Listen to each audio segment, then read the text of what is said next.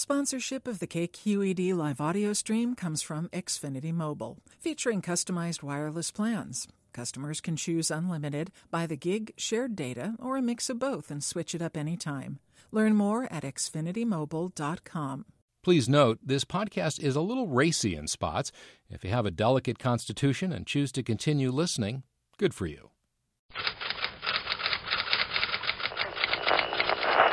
From KQED in San Francisco, this is the Writer's Block.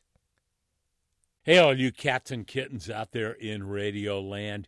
It's James Ellroy, the death dog of American literature, here to read you three short excerpts from my new novel, Blood's a Rover, published by Alfred A. Knopf in bookstores now. Dig it.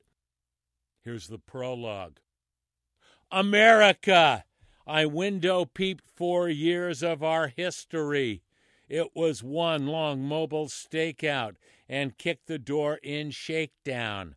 I had a license to steal and a ticket to ride. I followed people. I bugged and tapped and caught big events in ellipses. I remained unknown. My surveillance links the then to the now in a never before revealed manner. I was there. My reportage is buttressed by credible hearsay and insider tattle. Massive paper trails provide verification. This book derives from stolen public files and usurped private journals. It is the sum of personal adventure and 40 years of scholarship. I am a literary executor and an agent provocateur. I did what I did and saw what I saw and learned my way through to the rest of the story. Scripture pure veracity and scandal rag content. That conjunction gives it its sizzle. You carry the seed of belief within you already. You recall the time this narrative captures and sense conspiracy. I am here to tell you that it is all true and not at all what you think. You will read with some reluctance and capitulate in the end. The following pages will force you to succumb. I am going to tell you everything. Chapter 2 Don Crutchfield, Los Angeles, 6 15 68. Women! Two bevies walked by the lot. The first group looked like shop girls. They wore Ivy League threads and modified bouffants. The second group was pure hippie. They wore patched up jeans, peacenik shit, and long straight hair that swirled. They came and went. The wheelmen waved. The shop girls waved back. The hippie chicks flipped off the wheelmen. The wheelmen wolf called. The Shell Station lot, Beverly and Hayworth. Four pumps and a service bay office. Three wheelmen sprawled in their sleds. Bobby Gallard had a rookie Olds. Phil Irwin had a 409 Chevy. Crutch had a 65 GTO. He was the kid wheelman. He had the boss ride. 390 Hurst four speed Coon maroon paint. Bobby and Phil were midday blitzed on high test vodka. Crutch was residual torqued on the girl show. He scanned the street for more walk bys.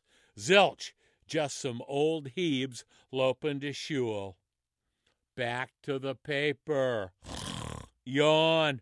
More jive on James Earl Ray and Sirhan Sirhan. Snore.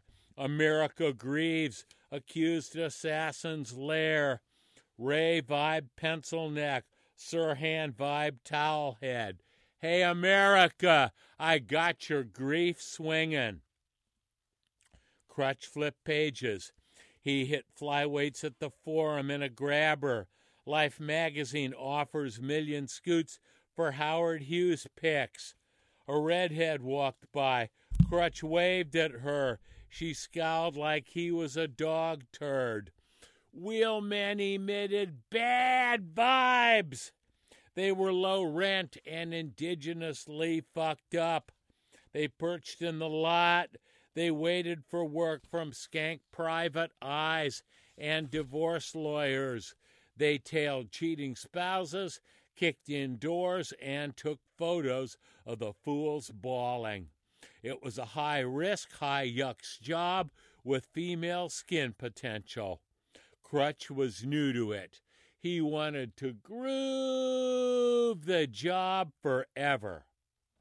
The paper called Howard Hughes a billionaire recluse.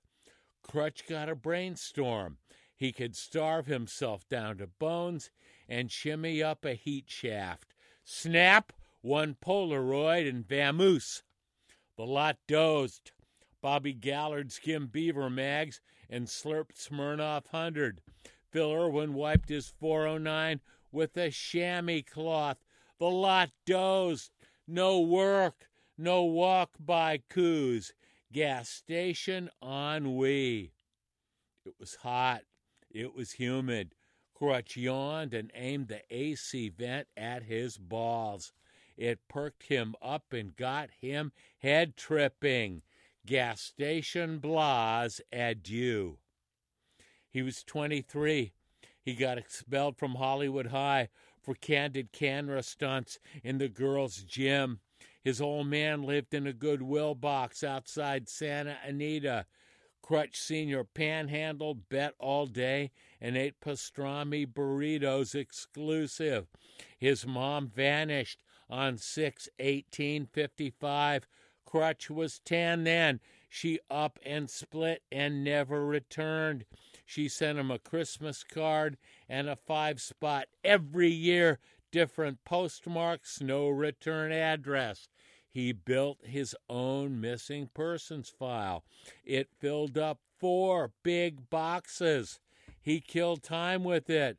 He called around the country and ran PD checks, hospital checks, obit checks. He kicked off his quest in junior high school. Nothing. Margaret Woodard Crutchfield was still stone gone. The wheelman gig fell on his head. It happened like this. He kept up with his high school pal Buzz Duber. Buzz shared his passion for pad prowls, soft prowls like this.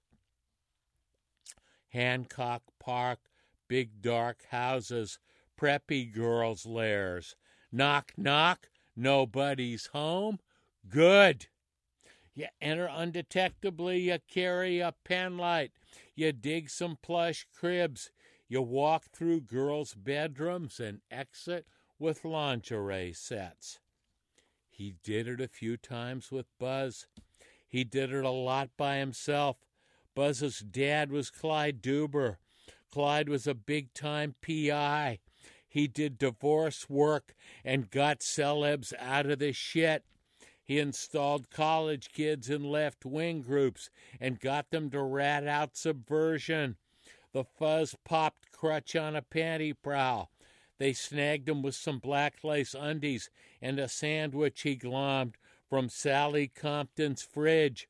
Clyde bailed him out and got his record expunged. Clyde got him wheelman and chump surveillance gigs. Clyde said window peeping was kosher, but nixed B&E. Clyde said, Kid, I will pay you to peep. To subscribe to the Writer's Block and hear even more stories, visit kqed.org slash writersblock. The Writer's Block is produced by KQED.